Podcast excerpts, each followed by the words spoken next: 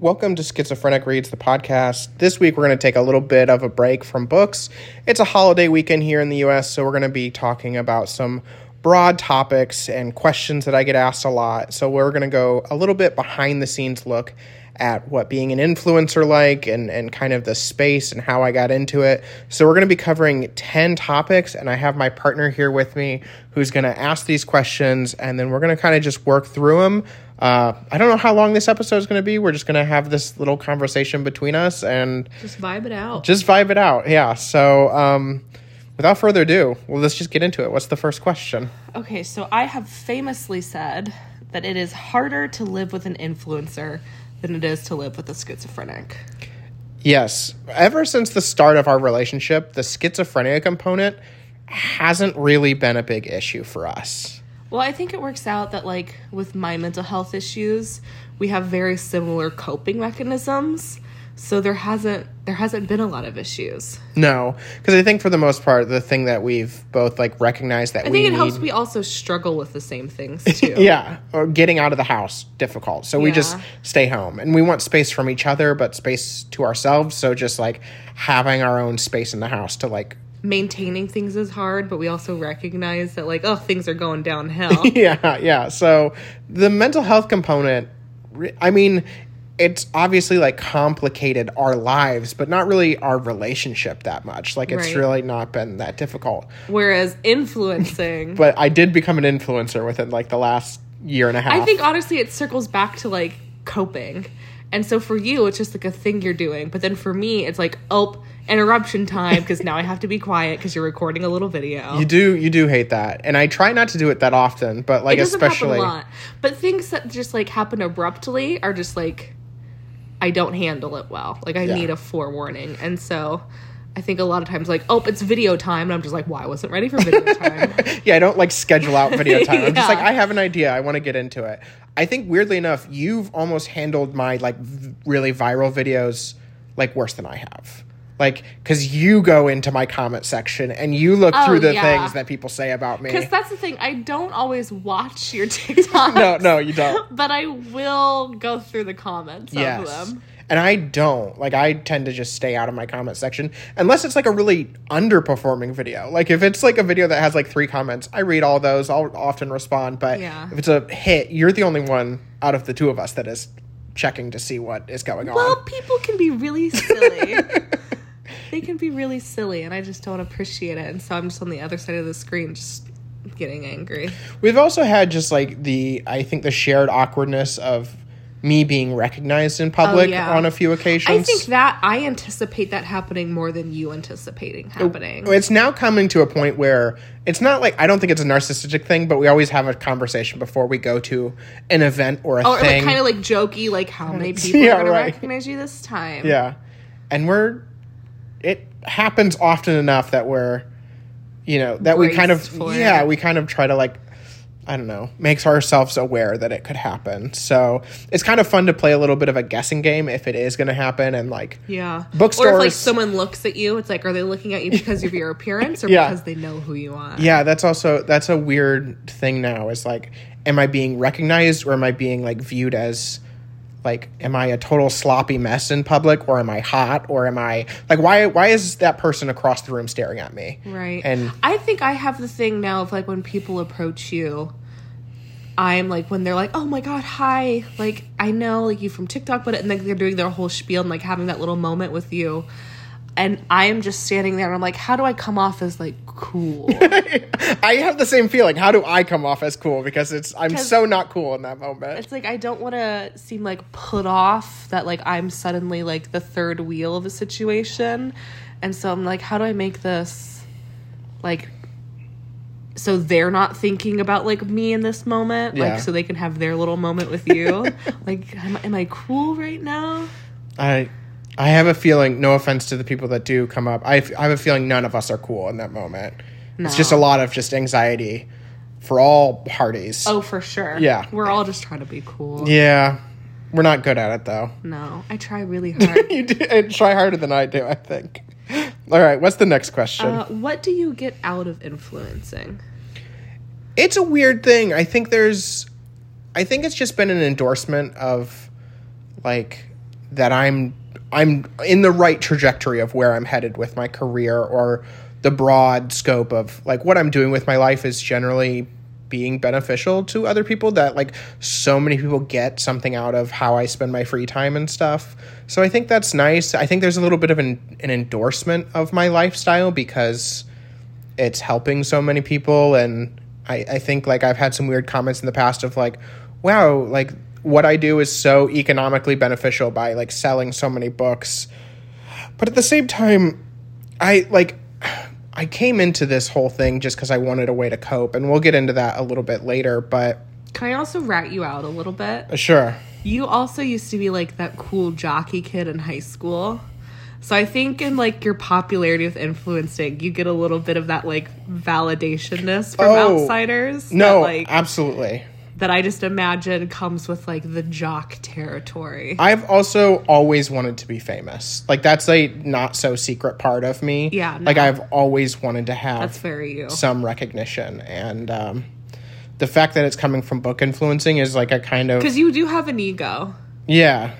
which is part of your charm. It's kind of ang- it's like upsetting. Like I like work it into Yeah. like being a halfway decent person.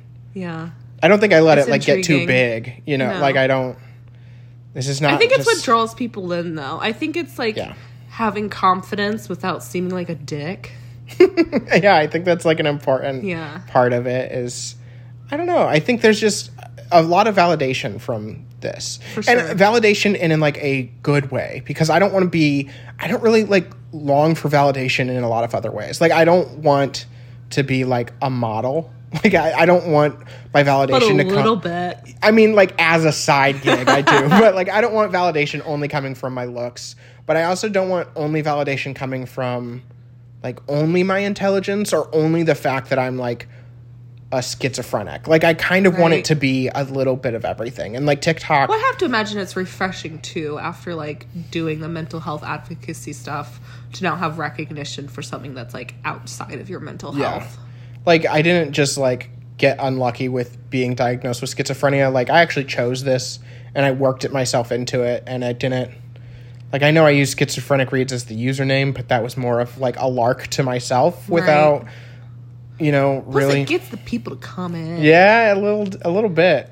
Or it also, I'm sure you've seen these comments. It's what is it? Bait and switch. The, Bait and switch. The old bait Yeah. and switch. Uh, a lot of people are upset that I use schizophrenic reads as my username because oh, because they're like, my brother was schizophrenic. It's like, uh, hello. Well, Same here. I'm I'm one of those brothers with schizophrenia. but yeah, people constantly are like, why why do you use this as your username? I mean, I can. I think if I saw it too, I that would be my first thought. Is like, I hope you're schizophrenic. yeah, I have had a lot of just accusations that I'm just not schizophrenic, and like, You don't seem schizophrenic. yo, yeah, yeah, that's a pretty Yeah. consistent.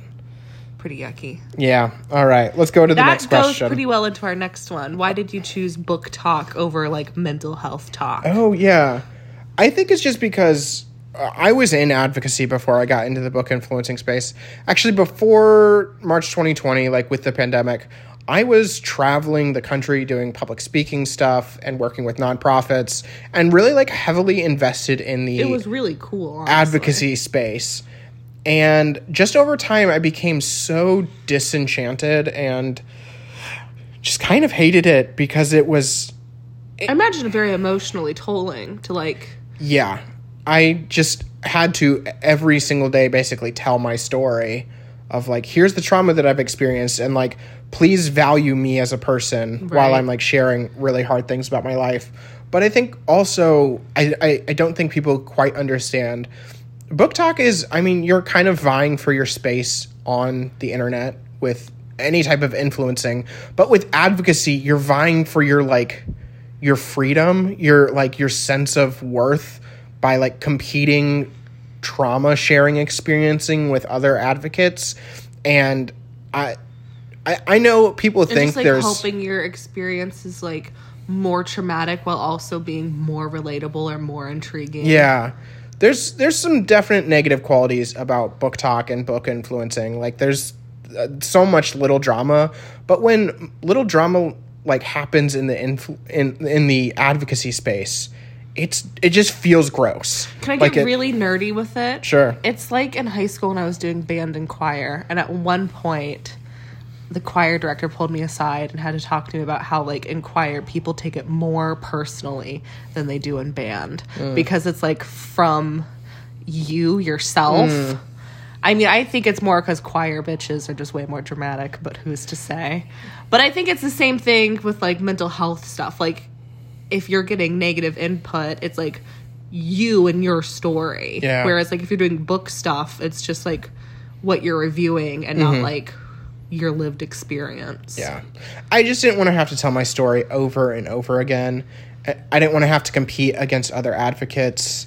And I also think like the the structure of the general mental What health care system is bad. who you are. That's what I was going mm. for. Yeah, no, I think that like makes sense. And like the machine, like uh, the machine of like an instrument is I use books to get Right. myself Like if you're in playing an instrument, like that's what you're doing. You're playing an instrument. But if you're singing, it's like that's what you're producing. it's just who you are. Yeah. yeah. No, I think there is like that inherent value. I don't know. I, I just think advocacy is such a toxic space for my my time in it, and I also think the only way advocacy works as a as a field as a career to get into is you're either working in a nonprofit, which in my worldview is a is a pretty depressing part of society that nonprofits exist the way that they do. And so I just had this like constant back and forth with myself about how bad the system was. But then also, if I ever wanted to make any bit of money, if I ever wanted to get off disability, if I ever wanted to like really make it big in the advocacy world, like you have to play well with pharmaceutical companies. This is literally the only option is to either, you know, write a book or it's to get most of your funding. Well, it seems like the BookTok community, from like an outside perspective, just seems more supportive. Yeah. Whereas, like in the mental health, like there's definitely like you get your people where you're Your support for each groups, other. yeah. But it just it seems more competitive. Well, then you're like vying against other illnesses. And so Right. it's a weirdly like, I don't know, there's not a lot of solidarity in my experience with the disability community, like being in the mental health and then being it further into Well, like the severe mental illness category.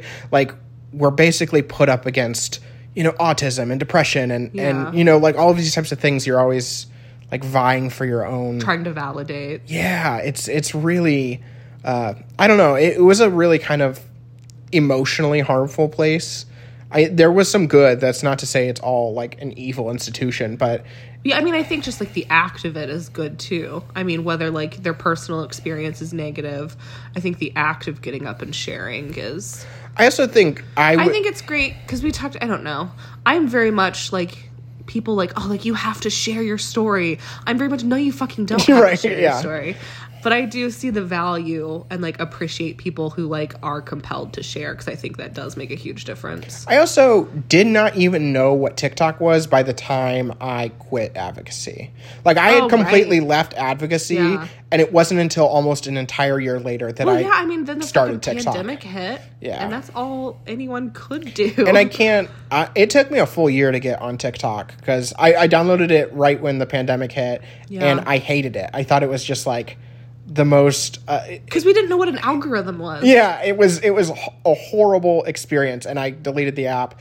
And much I later. I tried it again and had some fun with it, and found BookTok, and Yeah. you know that all cats. happened. You found cats, cat talk, Cat talk. just all of it, which is now mostly our entire feeds is just sending cat videos to Mm-hmm. each other. So, A healthy amount.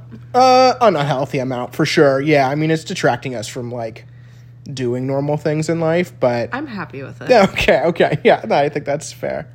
All right, what do we have for the next question? Just the simple statement economics of influencing. Yeah, so I wanted to talk about kind of uh, influencing and book influencing as a economic system because I think there's something that uh, people broadly don't quite understand is like how money can be made Uh, the first way that a lot of people are familiar with is running ads on your page. I think it's automatically assumed like once you hit over a certain amount of followers, like you're making money. Yeah, well, I And, think like that's not the case. it's almost like an inverse thing where, like, my account. like, sorry, if I wasn't with you and I just saw someone with your amount of followers, I would assume they're making a healthy amount. yeah, no, Not like a salary's worth, Sure. but like a steady income. Yeah. I think there's like a sweet zone of probably like the 50,000 follower range where you can get uh, you can get companies to pay you to make content and they can pay kind of what you're worth. But I think once uh, once you hit probably like a hundred thousand, it becomes a little bit more difficult. And there's there's opportunities out there, but you know it, my fair rate for my account is you know one video for about sixteen hundred dollars, and not a lot of companies are willing to pay that for like a one minute hit video that you know most of the time isn't a hit video. So it is kind of just a weird like it, it can be hard to find companies to pay you what you're worth also there's a lot of companies that if you listen to like insiders people talking about the BookTok spaces a lot of companies will hire you to make a video and then like getting them to pay is a really difficult process so running so ads shitty. is a it's a really difficult thing. Unless you unless you're the person seeking them out they can they can be few and far between. They cannot pay your actual market value. And uh, there's just a really arduous process of going through the filming process with these because there's so many stipulations and, and you have to be really cautious about who owns the rights to the, the video that you're producing and can it be cross posted although the, all of those types of situations. So making money in like the very normalized standard way is difficult.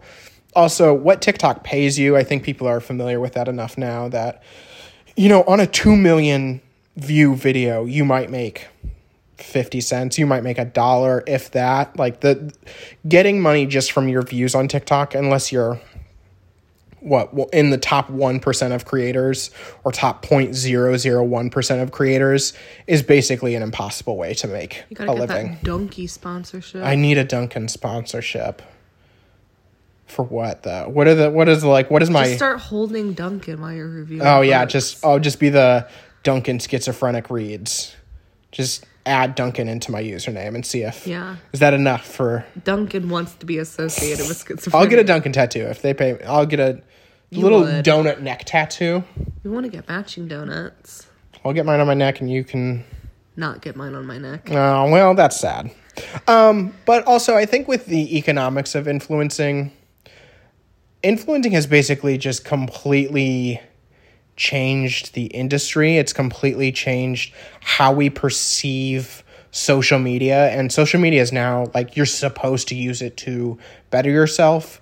While also, it is now paying worse than it used to. So, like, the opportunities, like, people's accounts are getting bigger and they're making less money.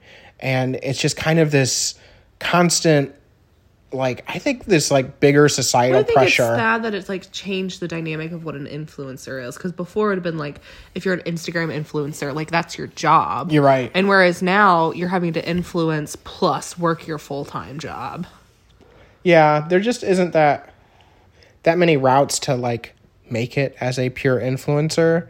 I mean, uh, unless you just have like silly number of followers, I just I don't know how people do it. And I think it's also really difficult because you basically have to constantly sell your audience. Like the people that are following me are my means to earn money. And I, I don't know, it's it's a really weird way to view my audience as like they're just the economic engine that drives my life.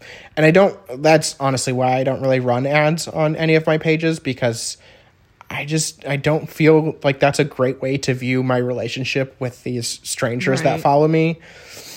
But the only other way is really through like patronage, like Patreon of people just donating money, and that's a difficult thing too to ask people like, "Hey, I know you like my content. Please please give me money." Like that's also most of these people are struggling financially. And like I know Right. that. And like I, it's just it's just not I don't know. I I feel like in our mind influencing is something, but now that I'm like kind of at the precipice of the small time influencer, like it it's also seeming like a pretty toxic environment as well.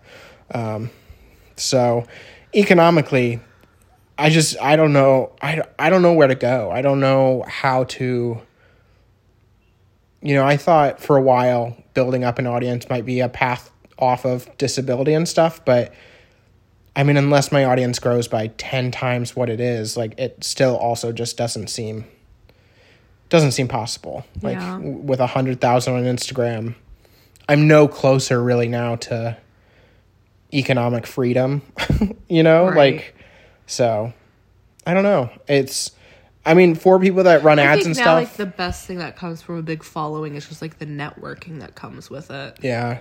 and that's just assuming you have aspirations to do something else. Mm-hmm. Yeah.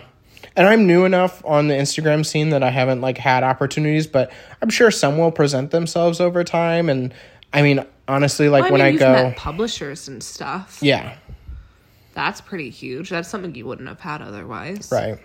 So I don't know. I, I think just like a, a little tip of advice if you're looking to get into book influencing, uh, but, but I guess the broader influencer space, like be really realistic and probably even a little negative towards the idea of like it as an economic way of supporting yourself because it's just I don't know that it's out there. I don't know that it's achievable in quite the same way unless you build a absolutely massive platform.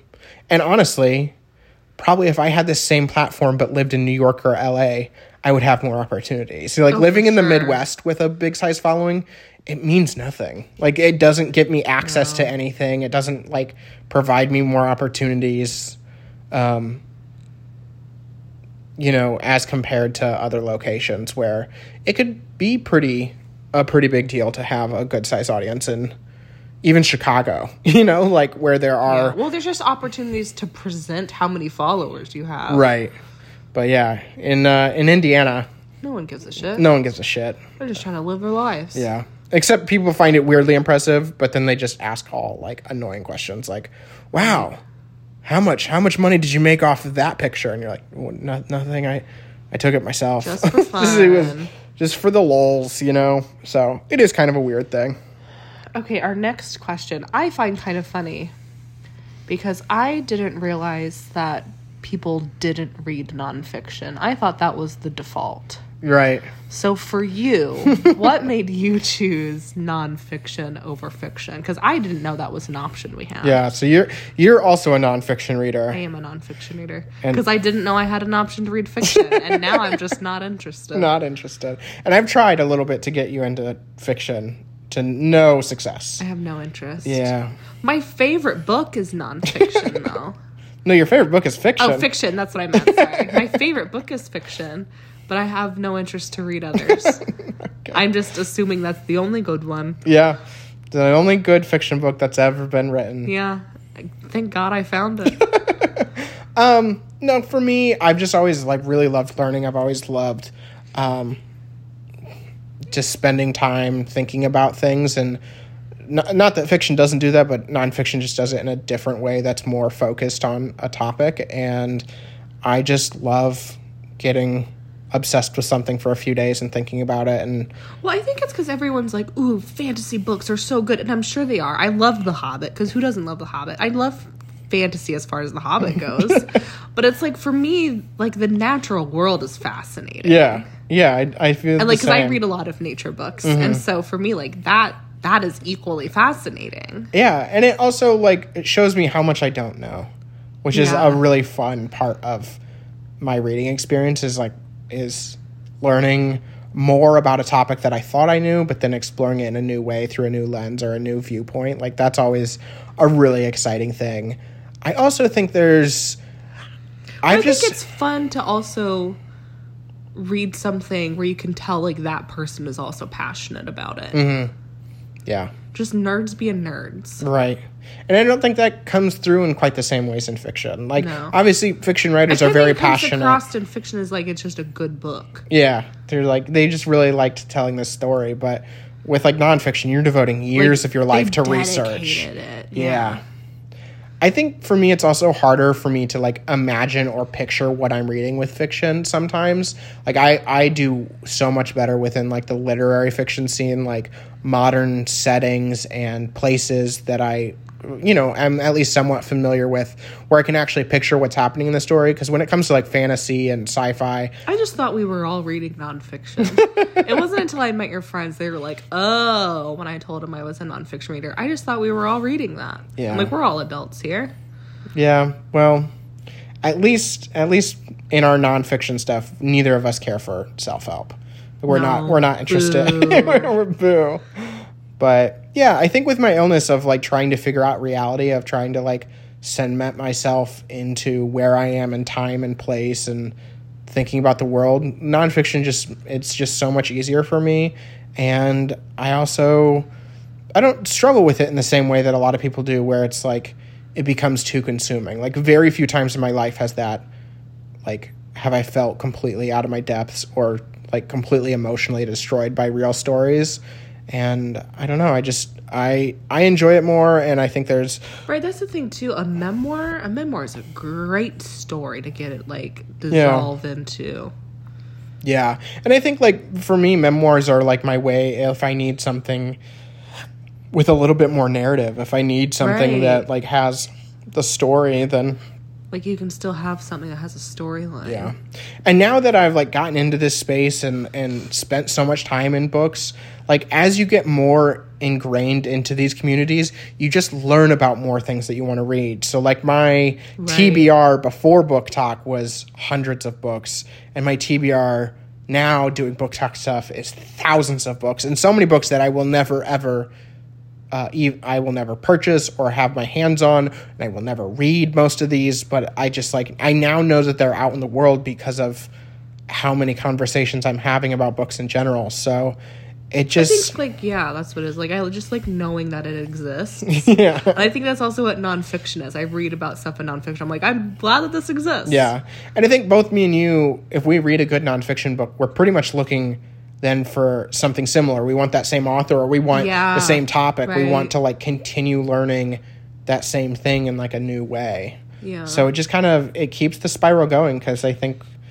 the fascination just doesn't die down e- for either of us. I know I mm-hmm. consume a lot more than you do, but a lot more. we just want to keep going. You in a little bit more narrow framework because you mostly just like I do memoir in nature. That's Yeah. basically my scope. and oftentimes a nature memoir, like nature trying to combine them as much as possible. And for me, I, I don't read. I don't know. I I think people think I read so broadly, but the more that more time I've spent reading, probably the less confident I feel about how broadly I've read.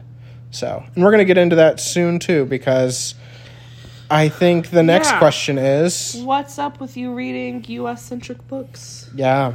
Yeah, that's the that's probably one of the biggest criticisms that I've gotten since doing TikTok. People are pretty displeased with me sometimes about how most of the books are, you know, histories of the United States or take place in the United States.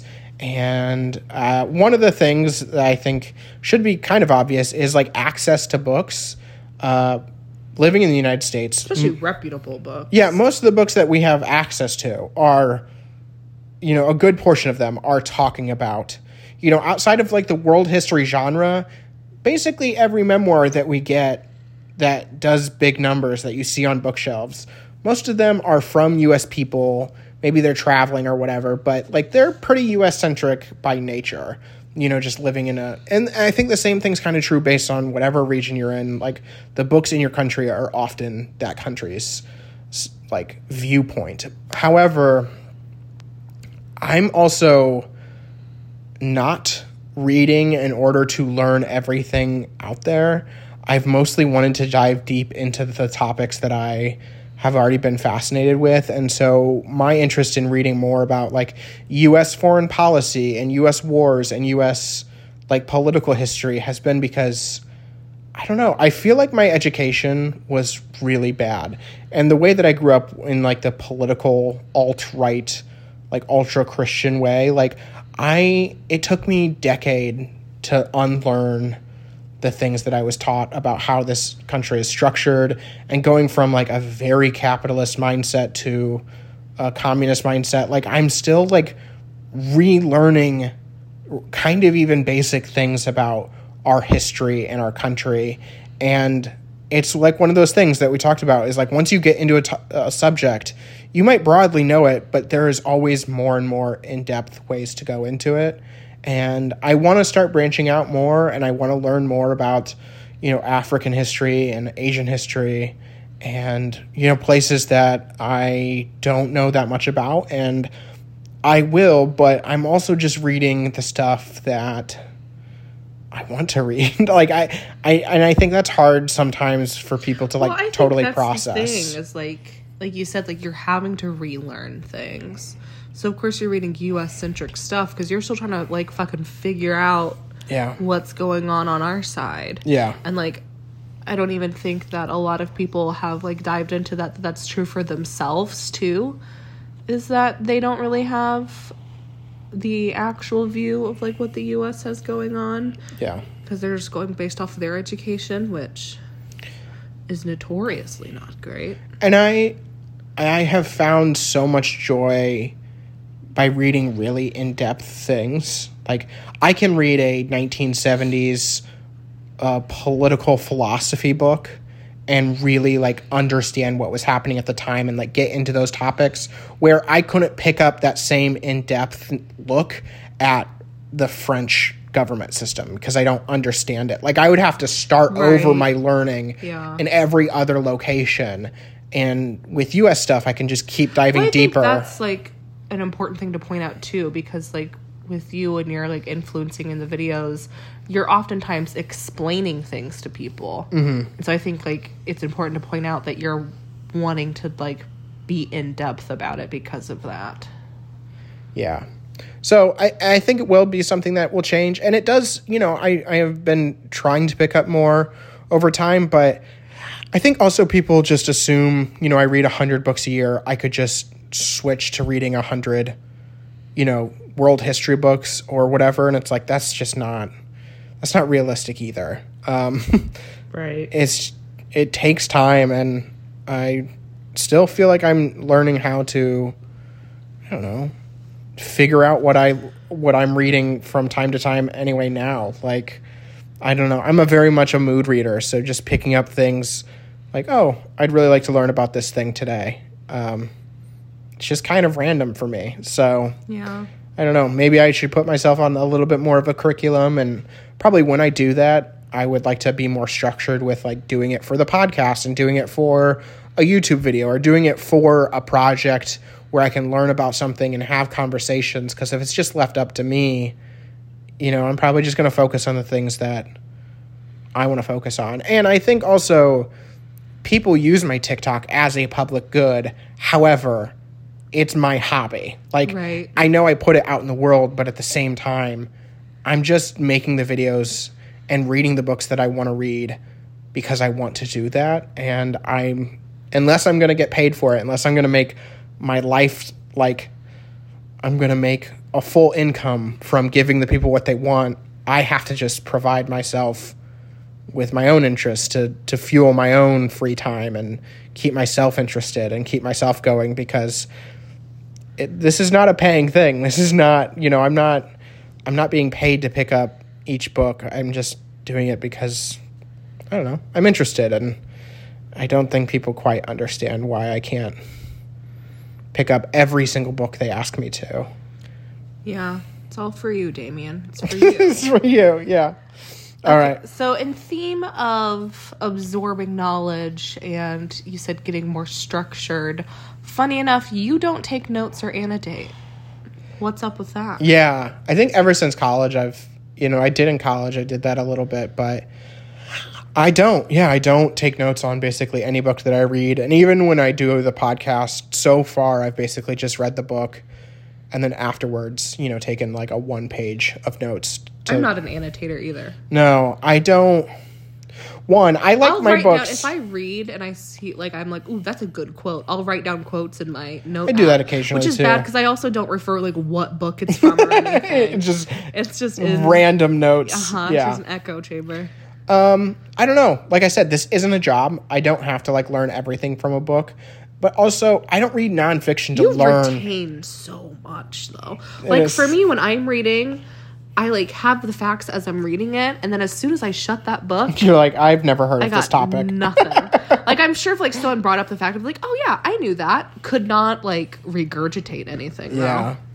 I don't know. I just rely a little bit on my natural like ability to mem like memorize You are some a things. boy. Uh, but at the same time, I don't know. I just like doing it for fun. And like ultimately, I think if I annotated nonfiction and I took notes on it, it would feel like I'm studying for a test. Well, I think it would consume so much more of your time. Oh, absolutely. And, and like ultimately, that would take up so much time doing that and being so intentional with every book that I would just consume less. Get burnt out. I Which is- Yeah, I think it would honestly probably lead to burnout worse than me trying to read 150 books a year. yeah. So uh, it's just more comfortable for me to just read the book, read it kind of quickly, you know, in comparison to most people, and then jump to the next thing. And I, you know, because I own so many of these books that I read, I can always go back and refer to it. I can always try and, you know, I'm a big table of contents nerd. So if I want to go like check out the bibliography or I want to look at a certain chapter that I learned something in, I can always just go reread that. Well, I think you too, you're very reflective. And so, like, you're not just mm. reading it, you're taking pauses to, like, think Yeah. about what you just read. I think that's the biggest thing is because I I don't I don't just sit down and read 100 pages. I read 10 pages, stop for a few minutes to think. You know, whatever. I I'm like constantly, especially when I was smoking, it was like every little smoke break that I had, I would walk outside and basically just think about what I was reading It and then sounds come back so to nerdy, it. but that's how I am when I read poetry books. Oh, yeah. I'm like I need to actually stop and like think about what they're trying to do because for me it's not like an, just like an innate thing to like see all the symbolism and everything. So like when I read poetry, I'm like I need to like sit with this. I also think just like with the degrees that I have, but then also the amount of stuff that I read, you just become better at processing the oh, information sure. anyway. So like I don't feel I need to take notes on a book because I'm mentally doing the same process without taking notes. Well, I also feel like for you, that's what like creating your TikToks is too. Is like just like another method of like reviewing the information you just took in. Well, and that's how the TikTok started was a way for me to have like a public journal. Like it wasn't so much a Mm, yeah. reviewing thing. It was like, hey, here's a thought that I had about this chapter that I read or whatever. And you know, TikTok Oh, for I me has thought about it changed like a little that. bit, It's like but a little journaling. that's yeah, that's why I started TikTok That's in the first place. So I did kind of want to take notes through TikTok, and then obviously TikTok and Instagram have just you know become their own kind of thing. But yeah, I just don't. I don't think it's necessary to take notes. I don't think I need to memorize everything in these books. I think I, like I said before, I'm just doing this for fun, and I find Right. consuming a ton of information fun. Nerd. And yeah, I'm a nerd, so. I'm not going to take notes because, uh, you know, if I go to grad school, if I go do my PhD or something, I'll probably annotate things. I'll probably take notes. But I would hope so. You know how pissed I'd be if you got like a PhD without taking notes. I have never, Fuck off. never done anything. No, no, no work. Okay, speaking how this is like for you and something you enjoy, we have a tidbit that's the internet is no longer personal. What does that mean for you? Well, I think it's just like accumulating so many followers and having so many eyes on me on the internet. It, it just it like it makes me understand that the things that I post should I sh- you know like almost should have a reason for it. I'm not like a shit poster by nature and I'm not super funny, so I'm not just out there like making bad posts for no reason. Like I feel people want something from me and I feel kind of some need to provide at least some measure of that. And so even Well, something as like simple People who follow you, it's more intentional. Like they're following you like for a reason, whereas like other people, they're following it because like for the like the laughs of it, but like oh this was funny, and like people actually have to like want to want your content. Yeah. I also just think I there's some bit of me that when I'm posting like on an Instagram story, I understand that 2,000, 5,000, 10,000 people can see it and I don't want to waste people's time in some sense. Like it's a weird like that's probably the the most that I think about the audience is like if I post this, it's just going to annoy people. If I post this, like whatever. And so like trying to be somewhat people pleasing with some things. Um, but then realizing like if I post something like that I want a response on, I might get 75 messages. Right. Which is just exhausting from time to time. Yeah. And so I can't post the same way that I used to.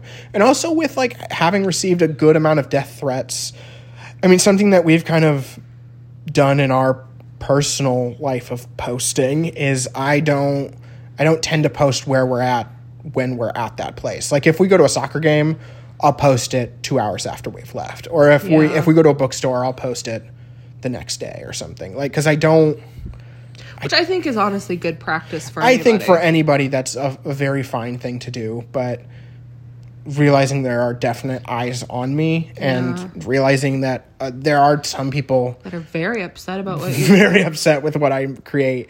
Um, yeah, it's just you you like I don't think it like dips into any type of like psychotic paranoia, but there's definitely a sense of like I don't know, people are paying attention to me and it just makes it makes really simple things like talking online like a little bit higher stakes. And that's i i mean i think that's the trade-off is like growing an audience and having more opportunities come from becoming an influencer. The trade-off is that just these places are no longer just fun You- personal experiments. With that like i understand like that would happen to anybody with any like larger amount of followers. With you like saying like people are watching you not just like in a negative way and positive way. Do you also like have the feeling of like people are watching me because you're schizophrenic and like they're going to view what you're doing as like a symptom instead of what you're actually yeah. feeling or like realizing? Yeah, I think that's that's also a worry is you know if I post anything that's just like a little off base from what people think I would post. a little unhinged. yeah, Whereas then uh, more people have that allowance in day to day life. Yeah. Whereas like if you did that, I've I've always felt that way. Like even even before having a platform, like I've noticed I've always known how much I'm monitored by my friends, by my family, Oh, by sure. everyone. People are always trying to see if I'm doing okay. And now that there's so many more eyes on me, it's just like an added layer of that, which uh, you know, these internet strangers are not looking to me uh, to like try and, you know, hospitalize me, but it is just this constant you know, like kind of self-acknowledgement well, acknowledgement and also like I don't know I am being observed. for people that are like looking for that, like a slip up like that that they can interpret as like you being psychotic.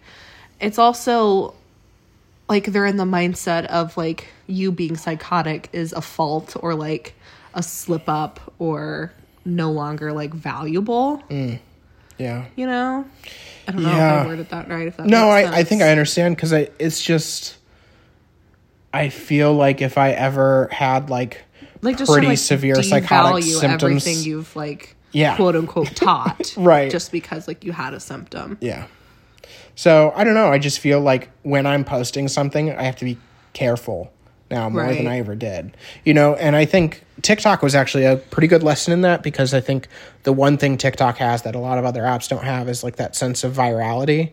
Is like I learned pretty early on with doing TikTok was like there were a couple times where I had a video that was too successful that I just took down because I I felt too many people were watching it. Like I didn't mean for it to I didn't mean for 50,000 people to see it in an hour, you know? And so, like, I had to now construct how am I going to talk about this so it doesn't become super viral? Like, I don't, I, you know, in some ways, I've tried to take a step back pretty intentionally. And, and now the way that I go about content creation is I just kind of like let things go out in the world. And, you know, once I make a video, then I'm just not part of it. I don't go to the comments. I don't like super interact with people after that. Like I just let it sit and people can, you know, say what they want, interpret it as they want, and I don't need to like defend myself. But I think it's all just part of like learning learning your social roles on the internet. And I think like that's uh, that's also something I don't think we've like totally reckoned with is like how psychologically impactful the the internet age has become on us. Like I know we talk about like kids being on the internet and and like I, both of our opinion is like just like you should not Oh, have yeah. a social media account if you're 14 years old. Like there's only bad things can happen at that point. And I think also with or like even beyond that, like adults that put like their children, children.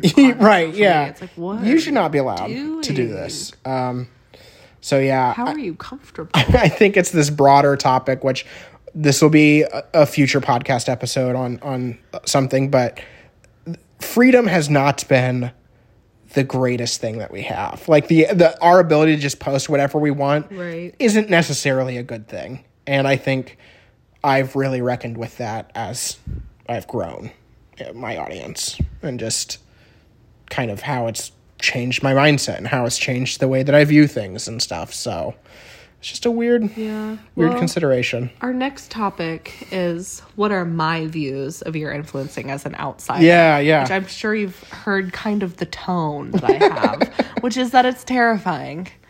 I don't know how you and like the friends that you have made that are also influencers, no matter like how big or small their account is, I don't know how any of you do it. We have a very different way that we handle social media. I'm like not a social media person. My Instagram account that I use approximately once every three months is just for birds. Now. yeah, yeah. yeah. You don't like posting about me. You don't like posting really about hardly no, anything. because that's my information for me to have. yeah, yeah. I, And now I have this large platform to don't know. post I'm very daily vlog. pro people sharing their experience, but I'm just not one of those people that that, wants to feels share. drawn to share my experience. Yeah. And it is kind of funny that we have just like the terminally online versus offline, which is actually not even true because we spend a pretty equal media. amount of time like on social media. I just media. don't participate in social Right. media. I think it's terrifying. I think it's too personable. I will just- also say the thing that you hate most about my social media usage, like the big negative quality, is you hate I don't even know what you're gonna say. how many notifications I get. Oh, it's dumb. Turn them all off. You also hate how many I messages okay. I get. I don't use social media, and I have my notifications off. yeah. I don't. My phone. I get notified when someone calls and when someone texts me. Those are my only notifications. Yeah. And I get 300 notifications a day. Dumb. Yeah. And I have most of them turned off, but that's still like what No, comes you through. don't. It's too many. No one needs to be notified that many times a day. Yeah. Or just to have them on your screen, it makes me anxious. You also don't want people to like access you. Like you like you don't want me posting your stuff or you know reposting your stuff to like grow your audience cuz like you don't really care for people to be observing your life No. or your thoughts or you know that type of stuff. And There I was a point where I was like, you know what? I'm going to use social media to like, I don't know, to express myself, but also like to see if I can connect with anybody. That lasted about three weeks. Yeah. And then didn't you delete that account entirely? And I've deleted my started a- Instagram multiple mm-hmm. times. Yeah. Yeah. Or I go through and I delete a lot of posts. Well, and part of starting your own like little I business just- is you found the social media component to be like Oh yeah. insufferable. Like yeah, now that I'm having to like post posting my and create art, and stuff. I it's not I don't know. I, there was of course the like original shock of being like, "Oh, people have to like see my art now."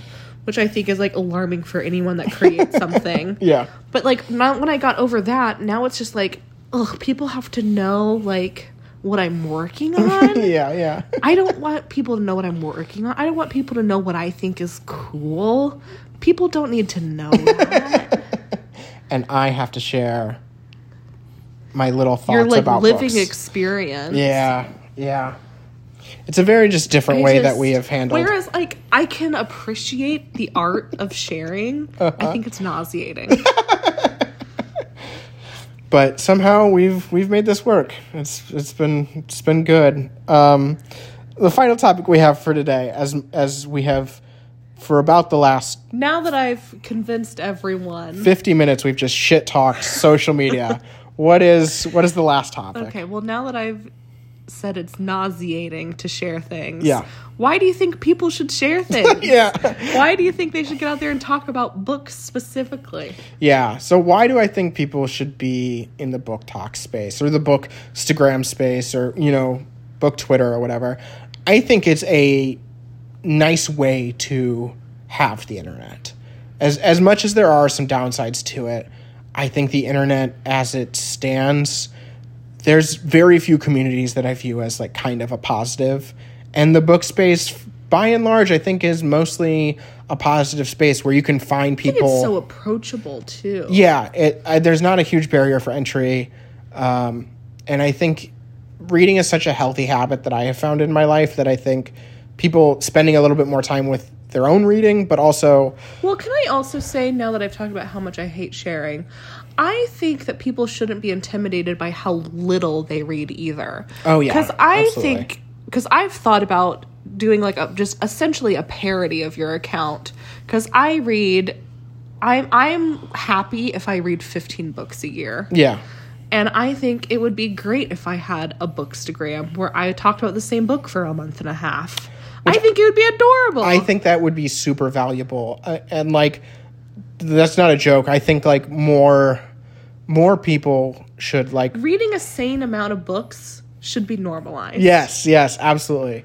Because I think I it's really I, I think reading is really healthy. I think talking about these concepts that we're reading about and spending time also with readers is a really good thing. Like I think that's one thing um, that I've really enjoyed about Well, I think of it too as like if you're sharing how little you read, you're just making the space more accessible. Yeah, absolutely. There's just I've found some really genuinely good friends in the book space. So I'm not gonna do it, but you should do it. Yes. you the people. You the people. I really do think, and I don't think you have to follow anyone's example. I think if you want to make it all aesthetics, then you make it all aesthetics. And I think if you want to make it all talking to camera, you can make it all talking to camera. But I do know most of the people listening are probably spending their time online doing something. And I think books is a good thing. You know, I think it's like a healthy way to approach the internet and build good friendships, but also I don't know. I think there's just it's almost a safeguard. Like the the I got into the book space and instead of being in the healthcare space like with influencing, I don't have to just inundate myself all of the time with uh, people's traumas, but about how the system is traumatizing us. Like when I get onto Bookstagram and I just look at people's feeds, I just see people reading like unbelievably smutty books, and I can picture their I lives as just like people enjoying themselves. Am. I allowed to shout someone out on here? Sure, yeah, Hungry Rye. yeah. I love like how much they read and how like serious books they read, and then, then they're just like, I read some monster smut. Yes, and I'm yes. like, yes. Yeah. And Hungry Rye was the very first episode where we talked about state and revolution. So yeah, we're going to talk about communist stuff me and Mariah. We're also I'm also going to listen to this, like some rants about monster fucking. And I think that's a great thing too. So Tell us about your smut that you've read. yeah, I think I think people should talk about these things. And like like I said, if you have to spend time on the internet, the book space is it's pretty- a cute one. it's a cute one. It's a comfortable one. It's you know, the judgment that goes around it is always pretty ridiculous and you can mostly just ignore. Also, how cute that you can get friends that way because you both are reading books. Yeah. That's an adorable thing. Yeah. It's just nice. I like I I've loved having book friends. Um and that's like the one Book thing friends. the one thing that uh, it's been it, it is hard to find a lot of people in real life that love reading. Well, I think so the having fun them thing online too is like fine. you've had made so many like other influencer friends who are reading fiction. You know, you're not just limited to like people who are doing like the same thing that you're doing. Oh, absolutely. I mean, like the majority of mutuals that I like really appreciate, we don't read more than like three of the same books in a year, and yet we have so much shared experiences with creating online and talking about books and and thinking about books as often as we do, and um, yeah.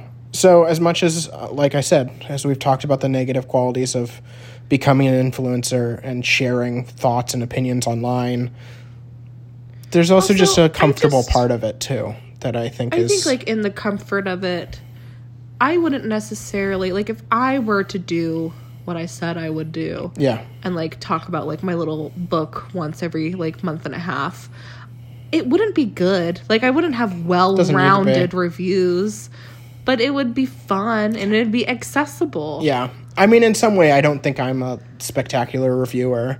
There I are some I'm- people who are really good. Some people are so much better than I am. like professional level good. yeah.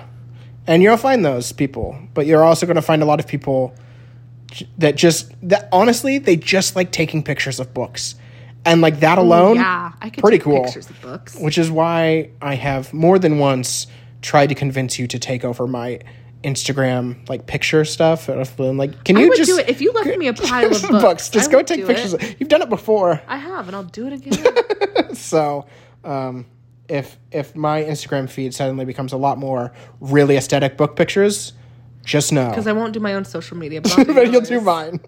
I'll be in the comment section. I'm a I did not take those. ghost influencer. Ghost poster. Ghost poster. Ghost poster. Anyway, everyone, thank you so much for listening. Uh, this was just a fun little thing that we could do on this holiday weekend. Yeah, hopefully it was fun. Uh, but we'll be back next week with cinema speculation with Max. We're going to be talking about the book by Quentin Tarantino, but also uh, mostly not talking about that book, and we're mostly going to be talking about movies. So hopefully you enjoy the little detours that we're taking on this podcast. This is really just a passion project of mine, and I'm just doing kind of what I think is fun week to week. So I hope you enjoy it. I hope uh, this wasn't an annoying rant session, but Go start a bookstagram. go start a bookstagram. I think I think you'll have a lot of fun. So anyway, thank you everyone. I'll see you next week. Bye.